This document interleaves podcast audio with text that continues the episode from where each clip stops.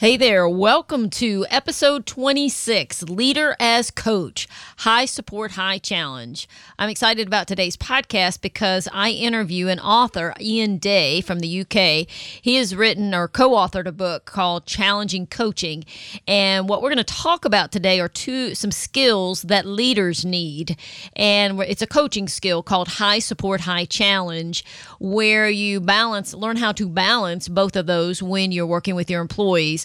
He shares a concept called the zone of uncomfortable debate, ZOUD, Z O U D. And we're going to talk about that and how you can use that concept to help you lead people to greatness and help you be a better leader and a better coach.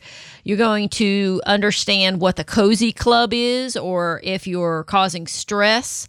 And you're going to, we're going to talk about how you get to that optimal performance part, which is the balance between high support and high challenge by getting in the area, moving from cozy club or the stress area with employees as a coach and moving to the loving boot area, which is uh, going to gain higher performance. We talk about barriers that keep leaders from being effective in this area, and we're going to talk about another matrix that ties in with high support, high challenge, and that is finding the balance between freedom and responsibility great interview, great information. I think will help every leader listening. Uh, it helps me as a coach, and I'm very excited to share this with you today. So let's get started. Welcome to the Wake Up Eager Workforce Podcast, a show designed for leaders, trainers, and consultants who are responsible for employee selection and professional development. Each episode is packed full with insider tips, best practices, expert interviews, and inspiration. Please welcome the host who is helping leaders, trainers, and consultants everywhere, Susie Price. Welcome to the Wake Up Eager Workforce Podcast. My name is Susie Price. I am a professional facilitator, consultant, and author, and your host for this podcast today. And my company is Priceless Professional Development, where we focus on building energy, commitment, and communication in organizations. And I have been with, uh, created Priceless Professional Development 13 years ago and uh, love what I get to do every day. I, uh, I know I've said this in previous podcasts, but I'll still be doing this when I'm 90 if people will still hire me. So I get to do uh, over the past month I've gotten to do, just to give you an example, uh, coach people one on one. Usually I do shorter sessions or shorter length of sessions, you know, three to six sessions. Um, and then a lot of that is over the phone. I do speaking engagements, so I go out and speak to groups. I do a lot of employee selection where I'm helping leaders make decisions who's a fit, who's not a fit based on assessment results to help you look under the covers around that. I do team building events and uh, workshops for leaders, and I just love what I get to do. And so, and I also love this interview today. So I'm excited to share it with you. As I mentioned in the opening, it's an interview with Ian Day. He is the co author of a book I have found particularly helpful. Uh, the book, the full title of the book is Challenging Coaching Going Beyond the Traditional Coaching to Face the Facts. Going Beyond Traditional Coaching to Face the Facts. He has a co author for the book, and I want to mention his name. His name is John Blakey. So Ian called in from the UK and a very sincere person. And I want to tell you a little bit about him before we go into the interview. Uh, but he is a coach, facilitator, and speaker. He works at board and management levels for blue chip international clients. He has a degree in psychology, and he spent 20 years in human resource and development roles with large organizations in industries like leisure and tourism, healthcare, utilities, and he uh, was the head of talent management for an uh, international company. So he's got the corporate experience and then he has the experience as an individual coach. And he was inspired to. Um, expand on his coaching expertise when he was the head of talent management for an international group and he had a great coach and uh, he says in his bio that that was an inspiring and turning point for him and so he has advanced uh, coaching and mentoring uh, certificates and diplomas, and it led him to the work he he has done around coaching other coaches, coaching leaders, and then also writing the book. So I want you to know about their website. It's challenging coaching challengingcoaching.co.uk and it'll be in the show notes. Um, they also have a challenging coaching group on linkedin and you'll see that when you go to their website if you're interested in that or want to go to linkedin to um, find out more about that group. I'm actually a part of that group. So I want you to know about that. And then um, I wanted you to know that their book, Challenging Coaching, is on audible.com. Now, I uh, ordered the book in paperback, and, and if you see my copy, it's tabs, uh, pages are turned down, it's marked through, there's post it notes, because lots of, lot of good material, very relevant. It's a fresh view on coaching, and it uh, is finds the right real world balance, in my opinion, between support and challenge, and that's really what we're going to talk about. Um, but I wanted you to know it was a surprise to me that the book is available on audible.com and I just downloaded it. So I'll be listening to it as well. Um, I find if I listen and I read, especially on subjects that I really want to ingrain as habits, in my work or in my life, uh, listening and reading and marking up are, are, ways that I learn best. So I don't know what works for you, but I was excited that it's on audible.com. That also works because we're in our cars a lot and we have downtime sometimes. And if you love to learn, that's a great way to continue to learn. And audible.com supports podcasters. So I have, if you use my affiliate link, which is pricelessprofessional.com slash audible, A U D I B L E, if you use that link and sign up uh, with a 30 day trial, you get a free credit for a free book, whether you keep the trial or not. It's a way for Audible to support podcasting um, and to market themselves. And so if you use my link, uh, you can go get the book, Challenging Coaching. So again, the link for my um, affiliate link is pricelessprofessional.com slash audible. And the affiliate link just gives me credit. It's not a big amount of money. It's a small amount, but it's a way to, um, like I said, support the podcast. So love for you to get it if you love audible.com. Want you to know about the show notes. It's at uh, pricelessprofessional.com slash support challenge, lowercase, all one word, pricelessprofessional.com slash support challenge. There you'll find the show notes. There are a couple of models that we reference in the podcast and talk about during the interview, and a quote that uh, Ian mentions and talks about. All of that is in the show notes. If you're using the app, you know, we have a pricelessprofessional.com app. If you're using the app, just click on the uh, on the album art which has a picture of the Wake Up Eager Workforce podcast there. Click on that and it'll move up and you'll see the show notes. But you can also go on to your browser, uh, pricelessprofessional.com slash support challenge, and you'll get the links and, and you can see the images. So let's get started. Go towards the podcast here and, and learn more about Ian and learn more about these important coaching tools for leaders. Okay, Ian, so glad to have you on the call today. I really appreciate uh, what you created in the work that you and John Blakey wrote around Coaching Challenge. And I'm so interested to get to know you. And I know uh, people who are listening to this podcast want to know more about you. So we're going to start out with some fun questions okay. um, and have you tell us uh, about your favorite guilty pleasure TV show.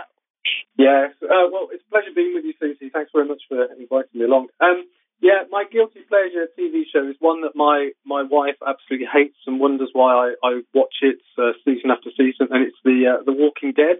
So I watch that religiously and have my um, zombie pleasures uh, satisfied and my bit of escapism. So that's that's my guilty pleasure TV show. Uh, I think my college roommate, I saw her recently, and I'm a long way away from college, but I think she was telling me about that. Walking Dead, you have to watch it.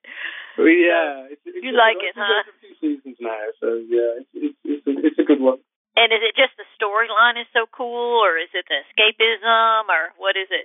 Yeah, I think it's the escapism because it, what it is, is although it's a, a program about a zombie apocalypse, you know, it's a complete fantasy, but it's it's more about the the human struggles between between people. And I think that's the thing that interests me. I mean, the, the zombies are fairly irrelevant, actually. It's the, it's the, relationships and the tensions and the struggles that the the, the people have, the humans have. Uh, so that I, that's why I find it so interesting. Okay, so now I need to watch it. Now this is the second person. If I hear it again, it's definitely you know it comes in threes. But maybe I yeah, need to watch what, it, especially about the relationships and seeing that piece yeah. of it. That, that's what I do. If, if, there's a TV program, a movie, or a book, one person watches it or recommends it. I, I don't necessarily take any notice, but if two or three people do, then it's definitely something to pay attention to. Yeah, could be a, a message uh, of hey, you're going to get something out of this, or answer to yeah. a question that I've asked that I don't even know it's an answer to. So yeah. very good. Mm. Okay, next time we talk, we'll compare notes about Walking Dead. okay, another fun to get to know you question is what is your favorite possession? Yeah, no, that's an interesting one, and, and that's that's that's quite a tricky one for me to answer because I'm I'm not really into into cars or possessions or expensive watches or anything. You know, so I was, I was an interesting question, but I suppose I look at I look at my my my left hand and I've got I've got my wedding ring on there, and I look at my right hand, and I've got another ring, which is the ring that I got when my, my daughter was born. And I suppose well, lots of people have, have rings on their fingers, but I guess to me they're pretty they're pretty special because I've been married to my wife for 16 years now. We had a daughter 11 years ago, but my wife got particularly ill in the pregnancy, so it was a very very unpleasant time, difficult time. She she almost passed away. She was in hospital for something like four months or so, Ow. and it was a pretty difficult time to deal with. So every day I would go and see her and be with her and be by her bedside. And touching our wedding ring was pretty important. Having that on my hand was pretty important. And then when my our daughter was born, then I got another ring that was of a similar design, and I've got that on my right hand. So every time I look at the rings, I feel them. I feel that you know I'm blessed. What I've got, I've got a beautiful wife, and I've got a beautiful daughter who's now 11 years old. A couple of weeks ago, so oh. you know they're ah. constant memories. Those possessions are constant memories of, of what what we went through and and the happy ending that came about as well. The constant reminder of what really matters, right? Yeah, absolutely. Those, these these things are important. So having an expensive watch, having a big car, that's not important. Having the rings on your fingers that uh, mean so much, that's that's what's important to me. Yeah, yeah, that's beautiful. And your wife is uh, all well and made it all oh, through yeah. all of that. Yeah, yeah, absolutely. So Awesome. yeah, we're a happy, healthy family, It's great. Oh, that's beautiful. I love that you shared that. Congratulations on all of it. Thank you, thank you. So we'll we'll hop into our topic today. Um, I've been told you told you previously before we started the recording how much I've gotten out of your book and how excited I am that it's now on audible.com, the book challenging coaching, going be, beyond traditional coaching to face the facts. So I've just ordered it on audible.com and so I'm going to be Fantastic. listening to it as I'm uh, running around doing errands and stuck in Atlanta traffic. If anybody's been in Atlanta, they know what kind of traffic situation we have. So um, I'm just so excited about the book and so many of the concepts in the book, and there's so much that I can learn from it and am learning from it, and I think the listeners can. So I thought we could start with uh, you, if you uh, could just share an, uh, an overview on the FACTS model, F A C T S. I'm a big acronym fan. I do acronyms and so many things that I do. So that totally spoke to me. And the FACTS is a model, and it Yeah. stands for uh, things that you. I don't know if I'm explaining it correctly. You can correct me, but it's a model for coaching and Yeah. leadership, and it's things that if you do this, you're going to be a stronger coach, a stronger leader. And so, talk to us a little bit about that model and and why these aspects of that model are important to leaders who are working to be better coaches. Yeah, well, thanks very much for your support and interest, Susie. So it's, it's great to hear your enthusiasm. And, and this was the passion that really started John Blakey and I on the journey of, of developing the book a number of years ago. And John and I worked as partners in a in a small consultancy specialising in, in leadership development, and we were trying to think, well, what what makes our coaching effective? What what makes it unique, different, and what makes it work? And we were we, we spend a lot of time travelling to clients and, and working together. So we had a lot of time in cars or time on trains, just just an opportunity to talk this through and, and coach each other. Um, and we came down to this this acronym, which is FACTS, and it's a model that really is about distilling what makes our coaching effective and makes our coaching challenging and what makes that work. And it's, it talks about facts in the sense that the F stands for feedback, the A is accountability, the C is courageous goals, the T is tension, and the S is systems thinking. And we feel that these are pretty equally important. So it's not like a linear model. It's not one that you start off with a feedback, then you go to accountability, then you Right. go to goals. It, it, these are almost like cornerstones of, uh, of, of a five sided shape that are equally important. And they're things that when I'm coaching, I keep in mind that for my coaching to be as effective as possible and to be as challenging as possible, I need to do all five. I need to keep all of those in, in my mind. And it might not be in one meeting that I do everything, but I know that over the course of the coaching assignments, six sessions, nine sessions, whatever it might be, that I look at providing feedback every single opportunity. I look at holding the coachee accountable for the actions that they've agreed to take or the relationship and the contract that we've developed. I look early on at setting courageous goals. You know, what, what's the, what's the, the coachee's equivalent of winning an Olympic gold medal? Um, I look at using tension. So I see tension as a fairly dynamic energy in a meeting. So is it too low and we're just a little bit bored? Or is it too high and we're a little bit too stressed and trying to gauge it and optimize it to a, to a most effective level? And also the systems thinking is looking at what's happening in the system you know, the system of our relationship, the system of the, the person within the context of their team, their family, their organization, society as a whole. So just bearing in mind all of those five elements and working with them to ensure that the coaching is as good as possible. And I very much come from an organizational background. So I'm very much from business, um, very much pragmatic and practical. And I I see these working and they hit the mark with business leaders and they seem to resonate and they, they, they just seem to make a significant difference to the coaching practice, which is great to see. And what makes this different? I have in my mind what I've seen different from you know other coaching models. Um, and you hit on a little bit of what it is. It's very much uh, it's a, a good fit for organizations, I believe. But yeah. what what makes this different than what you typically hear when people are talking about leader as a coach or or just a coaching model? What would you say? What makes this different? Yeah. Well, I think the difference here is the balance of support and challenge. So there's a, a, piece of research that was done some time ago that's been replicated, and ratified a number of times, which shows that people learn and grow best when there's a balance of support and challenge. So if there's too much challenge, then people tend to burn out. There, there's a sort of overload and overwhelming um, sense that they, they aren't able to cope, they can't respond to um, to whatever they're dealing with. But the alternative is when there's too much support, then there's a lot of empathy, there's a, a lot of trust, but it doesn't necessarily move per, uh, somebody on from where they are. Uh, and take them out of their comfort zone, which might be required in terms of the change that they face. So the the unique thing about challenger coaching and facts is this balance of support and challenge, trying to get to this position where we you can calibrate the coachee. Where are they? Do we need to increase the, the level of support? Do we need to increase the level of challenge? I'm trying to trying to use it very dynamically. And I think a lot of the coaching schools and coaching professional bodies focus a lot on the supportive side of that equation. So it's all about empathy, it's all about rapport, it's all about developing trust, it's all about reflecting back, asking open questions, active listening, which are great foundation skills, but I don't think they're sufficient to help senior executives, senior leaders who are robust characters. I don't think that's sufficient to help them move and develop and change. So I think you have to have this balance of support and challenge, and that's that's where uh, the challenging coaching comes in, and I think that's what makes it unique that's exactly what I thought when I was reading it, and I um what I hear you t- when you say t- uh, reading the tension is it low or high? Looking yeah. at the balance is it is it uh, do we have a good balance between support and challenge?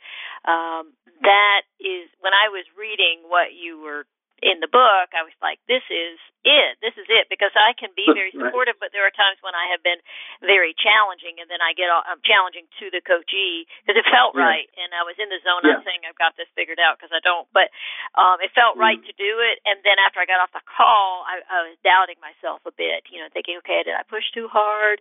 And and it has worked out. So it's you know my yeah. the end result was it worked, but there was a lot of inner confusion for myself, and I think I see it in leaders too about how much do I dial up, how much do I dial down, and we tend to uh, trend towards one or the other depending on our background and how we were mentored and our style. They're either high support or high challenge, and and when they go into the other place that they're not the strongest, um, have doubt you know, about is that the right yeah. thing to do? So that's why I love this topic of high support, high challenge because it, it gives everybody permission. Yeah, give the support, but also give the challenge. So, yeah, but it's an interesting word, permission, because I, I've had that feedback from a number of, of coaches, a number of experienced coaches who said, your book gives me the permission to break the rules. And it's almost like the rules that are imposed by professional bodies or coaching schools that you, you've got to have person centered, non directive uh, supportive coaching. But yeah. we say, well, you can, you can break the rules, be authentic, be genuine, use the skills that you've got to help the coachee achieve the goals that they've stated. Yep, yep, that's good. That's real good. So you have to be willing to go push not push that's not the right word help people get out of their comfort zone. And i love this yeah. term that you have in the book called uh, the acronym is zoud zone of uncomfortable debate. Tell us about that. And and i think a lot of people probably cha- are challenged with the challenge side of this. So tell us about zoud yeah, I think I think uh, we pronounce it Zood, but I guess it's meant to be Zoud. But uh, this was originally no, something I probably don't that have I it right. Food. Okay, got it. Like food. What, whichever way works for you. Um, but this is this is a model that I came across a number of years ago by uh, Professor Cliff Bowman of Cranfield School of Management over in the UK here, and it's really a conversation model, a model of how people interact. So there's two people in a conversation, and typically we we enter a conversation by going into uh, a fairly easy area where we're talking about matter of fact things that we could be catching up on the news. What did you do at the weekend? Uh, you know, we British love to talk about the weather, so we'll talk about that. you might you might be catching up on the uh, the office, office gossip, whatever that might be. So it's typically low tension, easy relationship building um, areas of discussion. So that's what's known as the sort of the, the zone of comfortable debate. It's it is comfortable. It's easy. There's there's nothing there. But if you need it to be more than a social conversation, if there's an issue to address, then you have to move on through that area. And you've got to move into an area that is described as the area of um, the zone of uncomfortable debate. So that's when you start to maybe say things that would increase levels of tension. You may say things that risk breaking rapport. You may have to provide somebody with the feedback that their performance or what they did wasn't as they expected it. So it is holding up the mirror or holding the feet to the fire, whichever you, you, you want to say. But it can feel uncomfortable. It can feel pretty tense. And what often happens is we enter that area, we feel the tension, we feel that there's the risk of permanently damaging this relationship. And so we exit out of that area and back into the zone of comfortable debate. So we, we, we diffuse the tension. We, we go back to the the sort of the um, the conversations about the weather and uh, what they're going to do with the family at the weekend. So we never really address the issue. We never get to the heart of the matter because we've avoided it. We've exited from this zone of uncomfortable debate. So I think if we need to resolve an issue, if we need to help a coachee get to a, a goal, then we need to be able to hold tension, work with the zone of uncomfortable debate, hold that discomfort skillfully, and work through it so they can achieve some sustained fundamental change that is what they're seeking, is what they're looking for. But you know, we, we've got to be able to work with discomfort and uh, and for the benefit of the coaching. That is so. I'm thinking about that, and I'm thinking, okay, I think I've gotten better at that. I used to completely shy away from that, and I'm trying to think of how did I get better what do you say? How do people get better? One, maybe even knowing that there's such a concept and there's value to it. But how do people get comfortable and be willing to hold the tension if if they usually are those people that exit out? What can they yeah, say or do or think? There's a, there's a number of things there. I think it is um, self-awareness. As, as, you know, I'm a coach. I'd say everything comes down to self-awareness. The more aware you are, the more you can do, the more change you can possibly make. So I think right. being aware aware of yourself uh, and it, it, could be that you you just reflect on situations where you might have uh, diffused the tension. You might have exited out of the zone of uncomfortable debate, and you think about, well, okay, why did I do that? What was the trigger? What happened? So there's, there's that bit of self-reflection.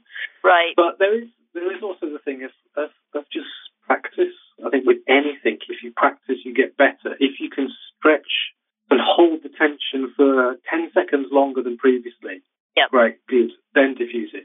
The next time, 20 seconds. So it's just it's just stretching yourself, practicing, and realizing that it worked. It was okay. No, nothing nothing significant happened. The relationship didn't break down. The person didn't storm out of the room saying you are a horrible person and then want to talk to you again. Yeah. So it's just it's just doing it and and reflecting and seeing that it works. So that practice Yep. is really important. Yep. That's good. And I think hey, maybe we could add to that list uh, mentors, models, people you've seen that do it Yeah. really well. And I've Absolutely. been fortunate with some of that, and that's how because I grew up, eh, you know, where we just didn't talk about stuff, and there was no, Yeah. um, was always zone of comfortable, except it was always uncomfortable because nobody talked about anything. you know, it's always this underlying tension, and so me realizing that and working through that, and doing my own personal work around that, but then uh outside of that, having mo- role models, you yeah. know, of people I who think are I think that's really good important. at that. What do you think? Yeah, it's really important because I think you, you're brought up in a family environment and, and, and that feels normal. So having a role model, having a mentor that, shows you that it can be done differently, is, is, it gives you permission. It gives you the confidence to try it. I, I, that's really important. Yep. So that's good. And and just even knowing that there's a concept, zone of uncomfortable debate, and that there's you know the benefit. What's the benefit of uh Zood? What would you say? What were the ben what are the benefits of it for a Well, coach my- or a leader? For Yeah, the coachee for- too. I, I think you get to the heart of the matter. There's, there's an issue at hand. There's a change that needs to be made, and I think most changes in organisations or wherever comes down to individual behaviour. So it gets to that issue of what's what's the habits that might need to be changed. What's the thing that's getting in the way of, of creating a, a, a wonderful future. So it gets to that issue quicker rather than um, avoiding it. It's you know if you think about uh, you know a, a river with rocks in the river and the river's flowing downhill and the, it always finds a way to go round the rock and over years and years it eventually erodes the rocks. But if we could do that faster, it gets to the heart of the matter, remove the rock out the stream and the water flows much swift, much more swiftly and gets to its destination faster. And that's what this is about.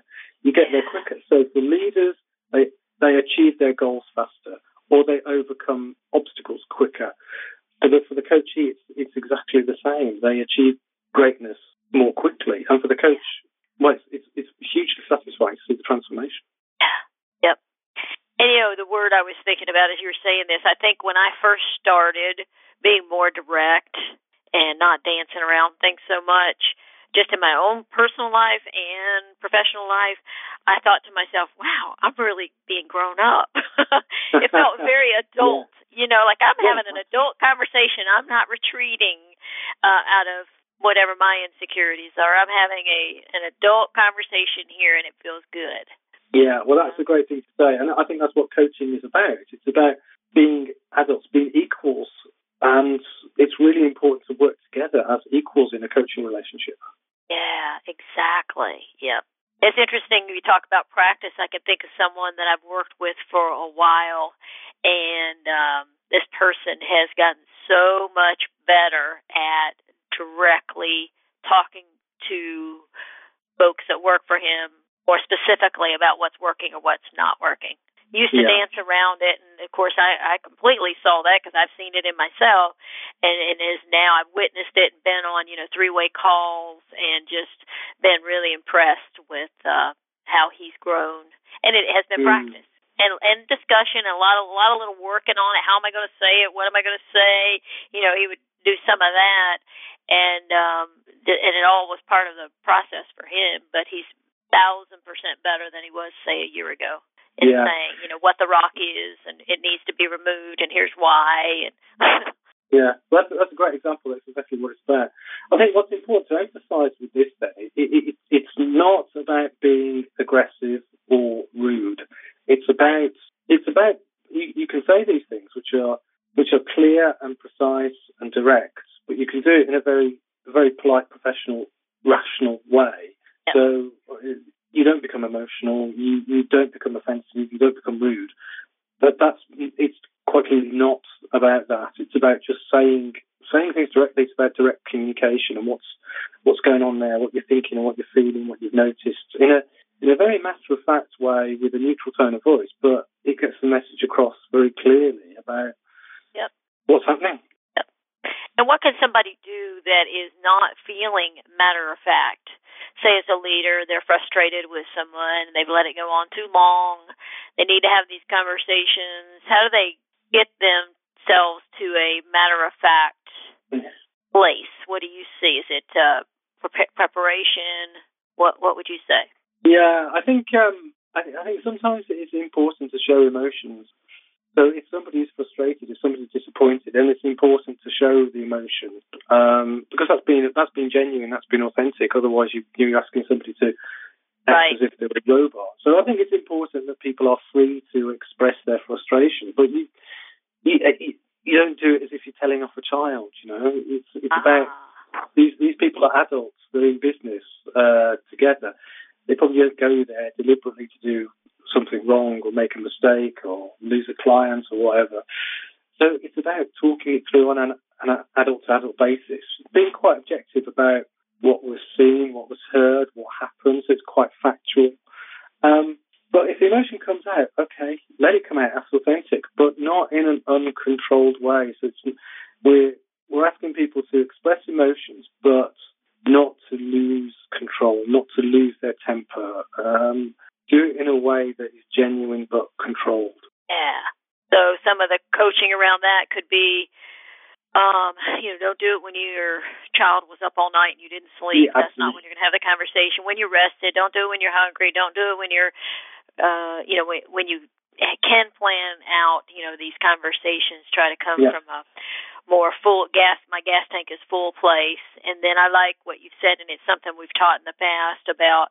Uh, it's what you've seen and what you've heard. So you try to stay um, more around the facts as opposed to Yeah. making, you know, broad, vague statements. Yeah. Right? That Uh, helps. that's, that's really important because you, you're talking about concrete detail there rather than something somebody can't understand. and It's conceptual. Um, but it's, I think it's also the, the preparation bit is very important. So prepare Yeah. yourself mentally for that conversation, but also I think the first few words that come out of your mouth are the most important ones. So just think about what's that what's that first sentence you're going to say when you raise this issue, and that's Yeah. that's the most crucial. That sets the tone. Sets does does somebody become defensive? Do they become aggressive? And it's all going to be about those first few words that uh, are said. And I think about the person I was talking about that has uh, made such great improvement. Uh, we've had a lot of conversation about him uh, scripting out what to say and how it's going to be said, and Yeah. um, and and now none of that has to happen because, or he does it himself, and it's a lot quicker. But initially, because there was such a such a fear of being challenging uh, in this way, uh, the preparation really worked. yes. Yep. I like what you said. How you open it. Yeah, mm, crucial. So the preparation, as you say, the more skilled you get, the less preparation is needed. So it could be just just as you're walking to the meeting, that's all you might need. But to start off with, you might need 10, or 15 minutes just to think about how you're going to approach this conversation. Right. Yep. And when you're in the middle of it, and there's been you know a lot of examples, and you know, and if you're somebody who talks to think uh, type Mhm. of personality, then you know you have to kind of do all of that ahead of time so that you can come in and be specific. Yeah. Otherwise, it'll be rambly and unclear and that type of thing. Yeah. That's that's it. And you've got to give time for the other person to talk. So I think that's, Yeah. sometimes leaders find these conversations uncomfortable and difficult, and they they they fill silences. They keep on talking, and it, it sometimes you've just got to hold yourself back. You've just got to ask a question, let the person talk, and allow the space to to hear what the other person has got to say. Yeah. Yeah. Yeah. Yeah. Crucial piece of the puzzle is what do you think, how you feel, what's your thoughts. Yeah. So there's a dialogue, like you said, adult to adult. That's it. Yeah, you understand the other person's perspective, what happened. Um, so it's it's it's about understanding. It's about being curious. It's not being accusatory or judgmental. It's about being curious. Yep. That's a that's a changer too Mm. in attitude. Be curious or if you think of the seven habits, you know, seek first to understand. So I'm gonna Yeah, go in and I'm gonna understand what I see, but now I want to understand what they see and what they're experiencing too and so Yeah. that I can better understand. That's it. So, talk a little bit about the support challenge matrix. There is uh, different references to it in the book. Um, on page 17, there's one matrix there that shows yeah. uh, support on the bottom, challenge on the top, and uh, a little bit about you know the higher the the higher performance goes when you have the mix of both, and then you talk a little bit about on page 19 um, the four quadrants, cozy club, so on. Yeah. Talk a little bit about that, if you would.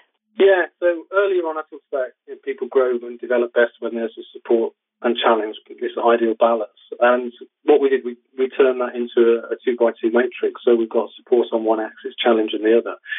And what we've said is if you coach around this, then it's likely to be that you're going to have four characteristics possibly. So if you're in low challenge and low support, then it's likely that if you're coaching in that area, that the coach will be fairly apathetic. So they'll be, they won't really care. They'll be going through the motions. It'll be, there'll be inertia. There won't be a lot happening. So low support, low challenge. If the coach was operating there, there's not a lot happening except maybe drinking coffee, which is not good yeah. for anybody. So yeah. it, it, it's not likely to progress into a relationship uh, that's going to make some change. So coaching session one might drift into coaching session two, and there might not be a session three because it's ineffective. Leaders want more.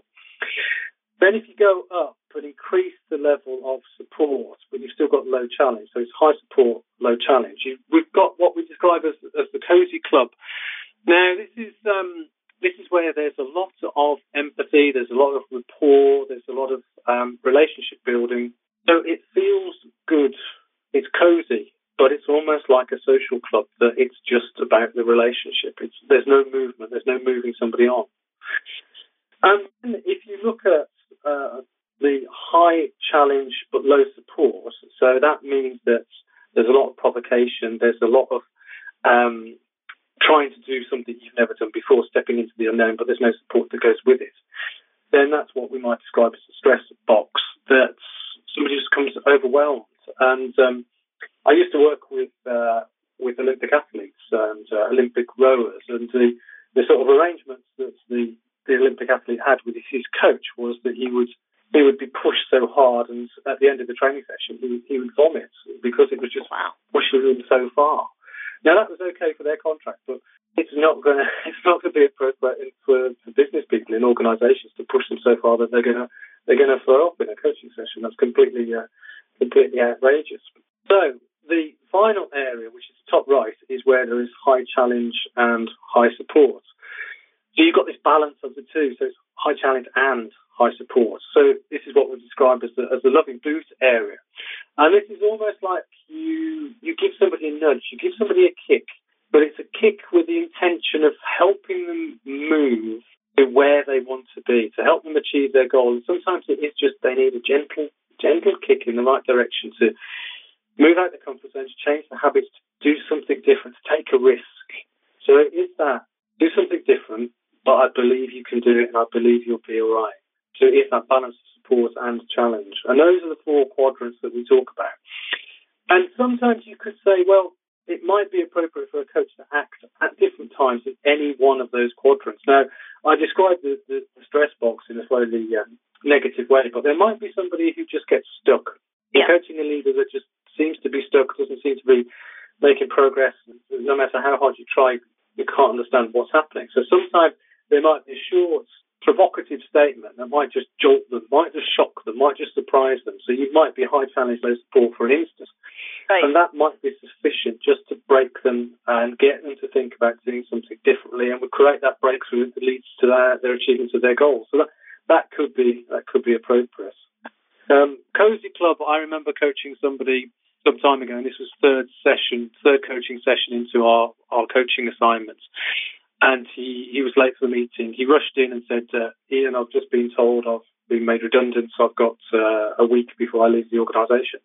And at that time, it was appropriate to reduce the level of challenge, offer lots and lots of support, and just listen, just let him offload. And that was appropriate at that point.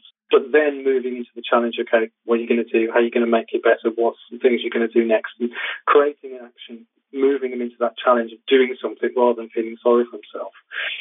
And there could be times where you might show apathy, but you might not necessarily feel it. So there could be a times where it just feels like so cozy. The the coachee is sitting back in their chair and it just seems like they're not thinking, they're not taking it seriously, they're not that engaged. And sometimes I might mirror that, so I might slouch back in my chair and Ah, yeah. not be too not be too concerned and sigh and you know and it just mirrors that. Sometimes that can show show them what I'm seeing and that creates a reaction. So I might be showing might be behaving as if I'm apathetic, but actually it's done for a for a, a particular reason. And it's actually challenge because you're you're Yeah. you know giving them an opportunity to see this is what this this is what you look like. Yeah, this absolutely. is what I'm noticing. Yeah. Yeah. Yeah, that's great. And it's an interesting experience to jump go from high support, high challenge in the same session. Yes. So I Yeah. can see leaders um, struggle with this, so they're either either more high support or more, a high challenge. And uh, when I started doing more of this, I can remember one particular uh, instance where somebody was going to lose her position, and um, also very unsure, and so needed a lot of unsure of herself. I had had her assessment results, and the sense of self was low, and um, so I knew she needed she needed some of the cozy club because she's just so hard on herself and I could see it in the assessments. Um, but what I did to feel, make myself feel more comfortable, and I think it worked, was you know uh, I'm gonna I'm gonna move so and so. We've been in I've been you know I'm your fan. I'm kind of telling her I'm supporting you, but I'm going to challenge you right now. So I kind of would tell her in advance because she needed that, um, Yeah. and it worked, and I felt better about it because I was I was sharing something that specifically she was working on that she just did, you know. Anyway, I don't know how how do you balance that if you're doing both of those high support and high challenge in a conversation with someone um because it, it can feel odd a little bit to do both of those in one conversation. Yeah, that's it can feel odd. Again, it's it's about practicing and it's about having the belief that the, the coachee can achieve great things. And there's there's one of the principles in the in the challenging coaching where I write about um, believing the greatness of, of everybody, that everybody has potential to achieve Right. fantastic things. Now, if I believe that, I can push somebody, I can challenge them because I've got this natural feeling that they can achieve more than they currently are because they're great, wonderful people. That's that's my central belief. So I challenge them, believing that they are able to do more than they currently are. So they're they're they're a whole makes sense. resourceful individual, and you can do that. So Yep. you can switch from the support and the challenge because I'm doing it with a positive intent. I'm not doing it to Oh. overwhelm the person. I'm not. I'm not doing it to stress them. I'm doing it because they, I believe fundamentally that they they are they can achieve greater things than they currently are. They they have got greatness inside them, and it's just for me to help them achieve that. Yep. That change that shifts everything. Yeah. say that, yeah. So what about the leader who's working in an organization has uh, someone on their team that they're struggling with? Um, they're not in the real strong belief mode right now Yeah. um, with that person. And they here's some feedback that I have gotten uh, from uh, people at times when I'm talking about the support side because maybe they're uh, really strong on the challenge side and causing a lot of stress. And so uh, I encourage the support piece, and and the thought is that the response back is I'm sending a false positive if I do that. If I encourage Mm. this person, um, then I feel like I'm sending a false positive. What do you say to that? Yeah, I think it's important not to be false. I think it's important to be genuine. So it's not about praising somebody or supporting somebody when they don't deserve it. Right. It's it's not about challenging somebody when they, they can't take the challenge or they don't the challenge isn't appropriate. It's about being genuine. And so you have to say what's on your heart. And again, one of the principles in challenging coaching that is, is talked about early on in the book is is um, speak your truth. So Right. it's talking about the truth as you see it as an individual. So that's about, yeah, say what you feel, say what you see, say how it's impacting you, and feel confident to do that. And and and so it's it's not false hope. It's about saying what you see in a very open and honest way. But you might change the tone of voice. You might change how you approach that. You might you need to understand the individual who's receiving the message and how best to word that. So again, it goes to understanding the individual. It goes Yeah. to preparation, but it's not about you know, giving somebody false hope. It's been about genuine, honest feedback, and telling people how it really is, whether that's good in terms of you did a fantastic job with that proposal, it went to the client, and the client's feedback was fantastic. You know, something like that. Or if the proposal wasn't, well, talking about what feedback you got from the clients and, and, and using that as an opportunity to learn and correct and do something different in the future. So it's, it's all about saying it as it is in um, in a way that's going to create a difference for the future. Yeah. Not about emotionally uh, getting it off your chest just because you're frustrated. It's about doing it because you want this person to develop. You believe that they can develop. And through providing this conversation, by providing this feedback and having this conversation, the person will be better. Yeah. And that's that's it. The the organisation will be more efficient. The uh, customers will be more satisfied, and it will be more profitable. That's the whole point of these conversations. Right. And I think in that particular situation, the part that was missing is understanding the individual. Yeah. You know, so this person, and I could see it, I knew it uh, for many reasons. One, from my coaching conversations, and two, from the assessment results. What the kind of support that person was going to need is probably different from somebody else. And Yeah. I, I wanted the genuine part, I wanted that to be there, of course, but also just you know, encouraging if she's making baby steps and you still want her to be there, acknowledge some of those baby steps if they're making a difference. Yeah, that's it. So it's it's about doing this skillfully, and that's where it comes down to the preparation and and maybe using the support challenge two by two matrix in a skillful way Yeah. rather than a, an emotional, uncontrolled way. So you you know the individual, you know how best to approach the individual, and you as a as a leader can flex your style, can take an approach that's most appropriate. Right, right. Flexing your style. That's that's the key and kind of what I in this particular situation what was missing. Um, yeah, just kind of kept kept using the challenge piece uh, Yeah. way more than was helping this person who was Mm. trying. You know, maybe not enough, and that's okay. But uh, you know, if you're still got them on your team, then find some belief and do some encouragement uh, for this particular person. And you know, anyway, that that's helpful. Using this, that's using the matrix skillfully, and knowing how to Yes. approach and flex. That's the deal. Not always doing everybody, treating everybody the exact same way. Everybody's going to need That's different right. degrees of this. Yeah, yeah, because I, I I was surprised in my early career to realise that uh, not everybody thought the way I did. Yeah, how, what's up with that, huh? yeah, exactly. You know, that's just the way Yeah. the world was. It's not. Uh, so Back to that self awareness piece, right? absolutely, yeah. Yeah. So how about somebody that's somebody who's maybe very comfortable with the challenge piece and, and we want we would encourage them to still speak their truth but you know to get better at the support side is is read the person and, and flex their style when needed. How about somebody who's struggling with the challenge side of it? They're really good at support, they're a leader, um, Mm. they're good at encouraging, uh, but the challenge side is making them uncomfortable. Uh, maybe we go back to some of the tips we talked about earlier, uh, but what anything else you would add outside of practice? It's an interesting one because I've coached a lot of people that um, they're not good at delegating, and you you get into it. You, uh, I've talked to a number of people about this, and they're almost like protecting their staff. They don't want to delegate because they don't want to overwhelm them and they don't want to stress them. So Yeah. it's almost like they're protecting their people. They're they're Yeah. sucking it up themselves. They're doing all the hours to do these these extra reports because they're not passing it down because they don't want to challenge the people. They want to keep them comfortable. They want to support the team. It's a great positive intention, wonderful, but they're overwhelming themselves and actually they're not developing their team. So it can be uncovering, well, what's the thought process behind that? What are you thinking? What's the assumptions that you're making? And it could be that the, the assumptions in this case is that the, the staff aren't able to take anything more. They're not capable.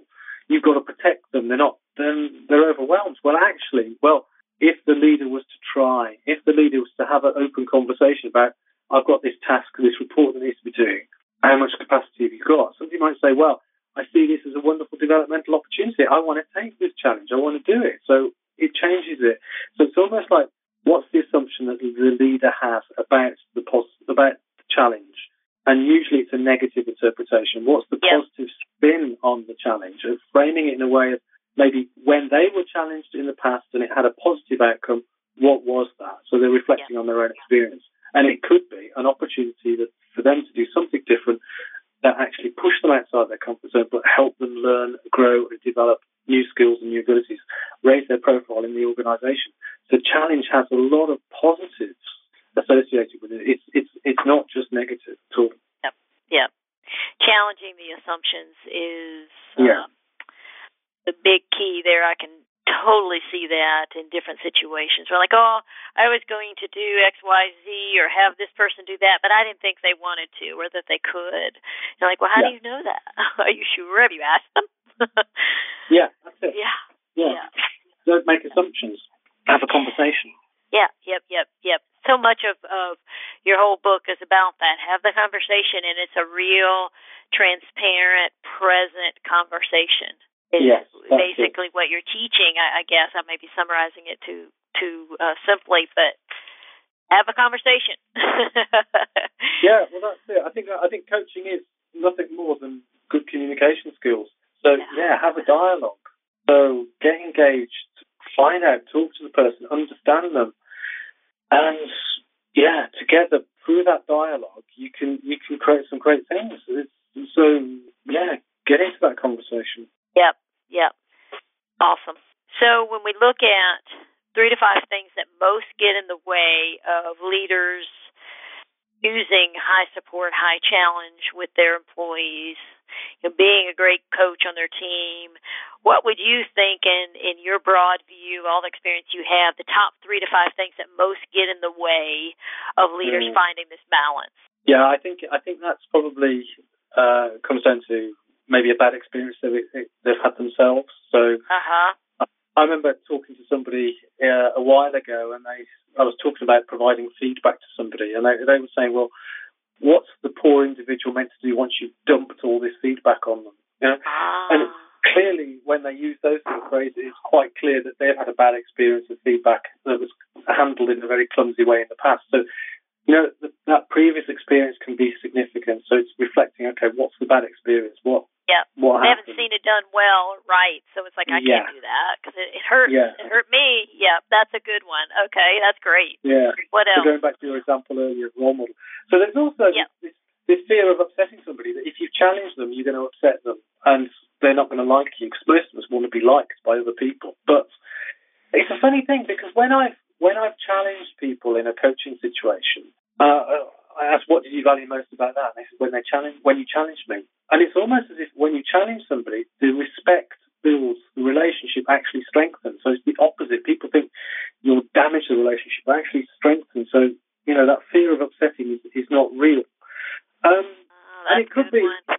it could be a lack of skills that they're just not able to either offer appropriate adult to adult challenge or they're not able to offer support. So it is this it is this practice.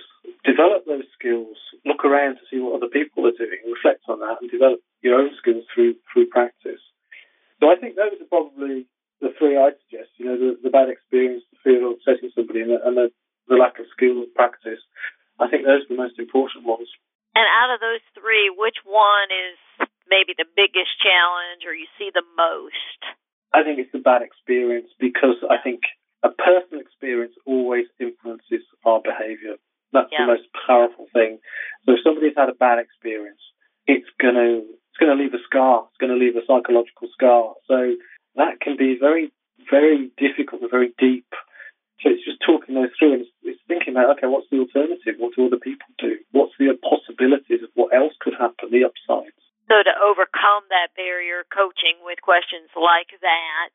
Yeah. Um, uh, what else? Seeking out role models, practice, having a model, having some of the skill. What else think of, or does that cover? Yeah, I think that's pretty good, and it's it's almost again reflecting on when they might have had one bad experience that has skewed their whole judgment, but they could have had a lot of smaller positive experiences, but they just might have forgotten, or the bad experiences overwhelmed their their memory. So it's just trying to reconnect with actually when it did work well for them. Yeah. Yeah. Awesome.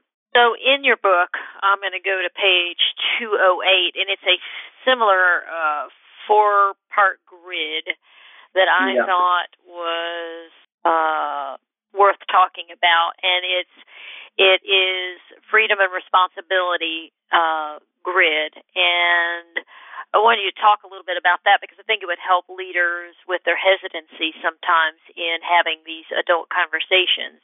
And so, if you could talk a little bit about the freedom and responsibility matrix. Yeah, it's, it's quite interesting. You ask, support and challenge. Yes, sorry. Go. Yeah, it's quite interesting you ask about that because this this is an area of the book that we we don't often get to because it's it's almost like it's a hidden chapter at the end at the end of the book, and sometimes it's uh, it can appear quite uh, quite radical to people, but some just absolutely love this. So we, we've got the same two by two matrix, but we've changed the axis. So on one side we've got freedom, the other side we've got responsibility. So the the idea is that, that we're either we're free, so we've got higher levels of freedom where we we can literally do whatever we want with no constraints. Um, but linked to that, there's responsibility because if we have high levels of freedom, we've got an increased level of responsibility that we've got to be responsible for actions because we can choose to do ultimately anything. But there's an increased level of responsibility that goes alongside that freedom.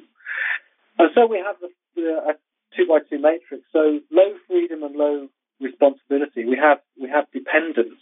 So that could be somebody who's dependent on somebody else. So they have no freedom. Um, and they have no responsibility because somebody else takes care of anything. Now, you could think of, I don't know, uh, prisoners in jail. They have no freedom. They have no responsibility because the right. um, the prison wardens look after them. Uh, they take care of them. They take the full responsibility, but there's no freedom.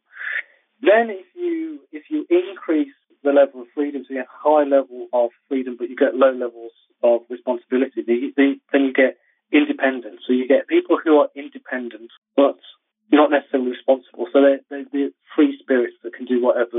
to uh, express themselves openly, but they haven't got the responsibility to worry about consequences. And then if you go to low freedom and high response, high responsibility, you've got codependence. And this is where somebody, you can be dependent on another person. You can be the person that is providing the care. You, you are looking after them. So you have a huge responsibility, massive responsibility to look after somebody else, for example, as a as a as a carer. Um, but you haven't got a lot of freedom because you're constrained by this individual. And so again, the maybe the sweet spot is the high freedom, high responsibility, which is the interdependence, where we recognise that we are we're dependent on each other. So if my freedom is respected, your freedom is respected, and we take equal levels of high high responsibility. So we, have got this sense of interdependence. We all rely on each other, and it's important to, to recognise that. So that in society, that in a global economy, we are interdependent. We all need each other. And on a team or as a leader, it, in my view, I thought, okay, if I'm having these adult conversations and I have a team, you could create this interdependent environment where people have a high sense of freedom to make decisions, they feel empowered, and a high sense of responsibility to make the right decisions. Um, you know that we all rely on each other. Uh, personally, I, the in, the word inter, interdependent really matters to me. Um, yeah. In in my life, and personally and professionally, like I want to for example, love being with my husband and spending time with him, but I also uh, want to totally love doing my own thing if he's mm. not accessible. So I just that word really speaks to me um, in business, it personally. You know, I want to be so engaged in my business that I have a lot of freedom and responsibility within it, but then I want um, I want uh, to have both of those things and not feel tied to it like it's uh, wearing me out, but to um, enjoy it. Uh, so anyway, it just yeah. seems seems so relevant to leaders because I think every leader mm. would like to create a team of interdependent people. Yeah. I think I think that's a, a great way to, to be. I think it takes a brave leader to to go there because you're let, you're letting people have a free reign. You you're accepting that these people are great resourceful individuals that are going to do the right thing for the organisation, and you're giving them a lot of responsibility to deliver and make things happen. So it's almost like you've got to you've got to be a brave leader to do that. But then you go back to the support challenge matrix as well, that you will support them, but you'll also challenge them. So you've got these two things linking Yeah. together to to things work well together. Yeah, they overlay when I got to that. Yeah. Like, ooh, I love that because that, you know, to me, when I see people miserable, it's because they're in one of these other quadrants. They haven't found their freedom, and they're or they're not Yeah. feeling their responsibility, and it personally and professionally. And um, so, if you can get into that lane for yourself, um, and then help your people as a leader get into that lane with the high support, high challenge, and having all these adult conversations. Um, what a great team you would have! What a great business! Yeah, absolutely. Yeah, Yeah. and it will just it will just motor and achieve things by itself. It's absolutely wonderful. So I think it's rare and it's brave, and this is probably why it's the at the uh, the last chapter of the book because it, it requires that bravery and a bit of uh, being a bit of a maverick to uh, try doing things in a different way. But maybe that's about you know, the courageous goals to really really take a risk and do it. Yeah, there we go. That's part of our facts model. We're having a courageous goal. And I love what you say. I just flipped to it right now. I've got the book in my hand, 223. It says uh, these examples point to a need for a transition from adolescence to adulthood, and that's it Yeah. exactly. We're talking about having adult conversations. That's that's where we're headed. Um, if we can have more honest conversations, people people know where you're coming from. Um, they know what's expected, and they're free to go make that change because now Mhm. they know. And if they don't, you you you hold them to the high challenge, and if they're trying to make the change, you support them through it. So it's just very clear to me, and you do it so well in your book. Thank you. Yeah, great to hear. Thanks. And when you say it takes a, a leader to be brave to do that, is it all about because because you have to have to go to that high support, high challenge model to do that, or what else would you say about why you have to be brave to to to be able to lead your team to that interdependence? Yeah, I think it's about letting go.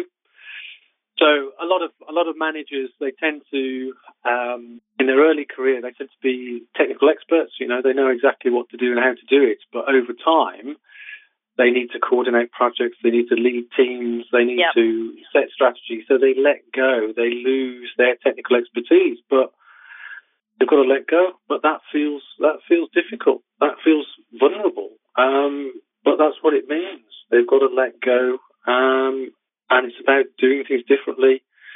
And that's the risk. That's why it takes a brave leader to do that. Okay, so we've covered a lot of ground, and I'm taking up uh, a lot of your time, which I really appreciate. I'm going to go into um, two questions that are a little bit more about Ian, and it'll probably tie back to our subject, my guess is. And then our last question after that will be about last bit of advice you have.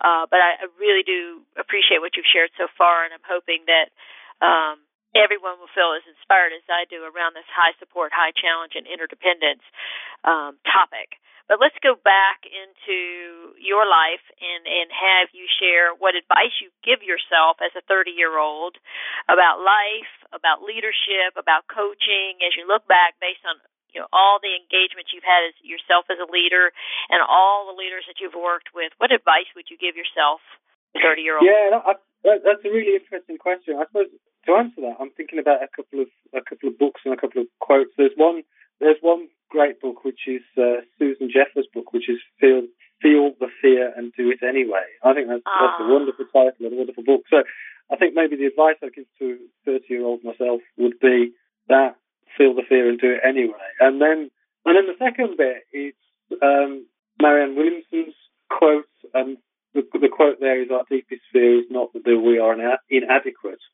Our deepest fear is that we are powerful beyond measure." So it goes. It, the, the quote goes on to. There's quite a nice paragraph there, but I think I think that sums it up quite nicely. And those, I think those. If I gave my 30 year old self those two pieces of advice, I think that would be uh, that would be quite fantastic. Yeah, yeah, very inspiring. So don't hold back. Realize Yeah. how great you are, how much you can achieve, and go for it. Basically. Yeah. Yeah, Yeah, I love that. I love absolutely. Marianne Williamson. Yeah, I'll go get the quote and put it in the show notes too. I think it's a Great. the rest of the paragraph just in case anybody hasn't heard yeah, that. Yeah, because it does go on to talk about some other things, which is it's a, it's a great paragraph, but uh, probably just too much to read out at the moment. Yeah, I'll put it in the show notes because it is Right. great. And I can't think of what it is, but I know every time I've read it, I think, Yeah. ah, a reminder of our own greatness and others' greatness and all the possibility. That's awesome. That's right. Yeah. So, how about a billboard? If you could have one billboard anywhere, where would you put it, and what would you put on it? Ian's billboard. What would it be?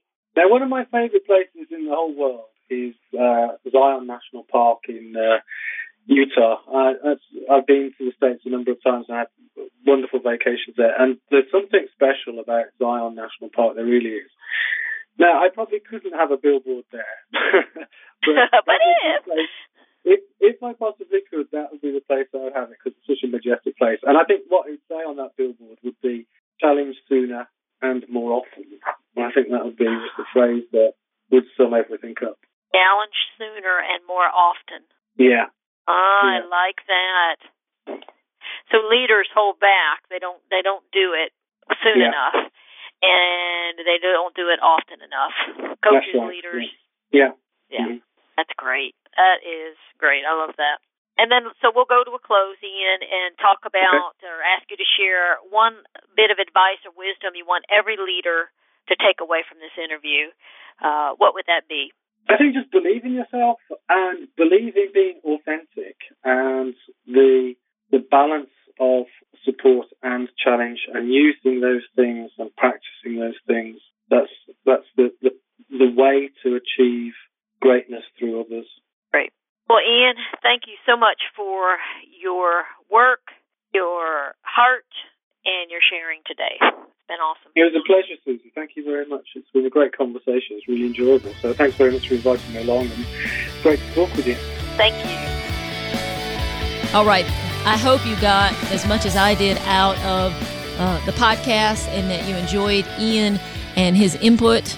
And I want to let you remind you where the show notes are so you can see some of the models that we talked about the uh, support challenge matrix, the freedom and responsibility matrix. I've got images there as well as notes around what Ian shared. Um, it's at pricelessprofessional.com slash support challenge. Um, I wanted to just touch base on some of the, the highlights. These are also in the show notes. I, I wanted to remind you that according to research, something we started out with when we were talking on the podcast, according to research, people learn and grow best when there's a balance between support and challenge. So you're finding the balance between trust and rapport and taking people out of their comfort zone. And finding that sweet spot is where people learn and grow best. And most of the time i know uh, for myself and then when i'm coaching others i notice uh, we're usually particularly good at one or the other. We're really good at the support and trust and not so good at the challenge and taking people out of their comfort zone or vice versa. And so I loved what Ian talked about is paying attention to the level of tension. If there's not enough tension, you're doing too much support. And if there's too much tension, you're doing too much of taking people out of their comfort zone. So using ZOUD, you know, getting comfortable with it so that you find the right balance so that uh, you can help people reach high performance. And, um, and some of the tips that he had I wanted to expand on too around how to get more comfortable with tension and and to be okay with the ZOUD zone of uncomfortable debate knowing that that is uh, a good place to be done well and with the right amount of uh, balance. Um, so one of the things he talked about is self awareness is one tool, just being aware of yourself and your own tendencies. And uh, many of you who I work with and are listening to this are, are aware of the TriMetrix assessment. That is an assessment that gives you insight into self awareness. What is my style? What are my bl- strengths? What are my blind spots? What are my drivers, motivators? Um, you know, how am I thinking? What's under the hood? So the TriMetrix assessment and just keeping track of what's happening there, understanding what's being measured there, understanding how you come across to others, what your strengths are. That's a great place to um, build self awareness in your leadership and help you in this area of finding that right balance between strength, uh, between support and challenge. Another thought I had when he talked about practice is I totally agree that practicing this is the way you get better.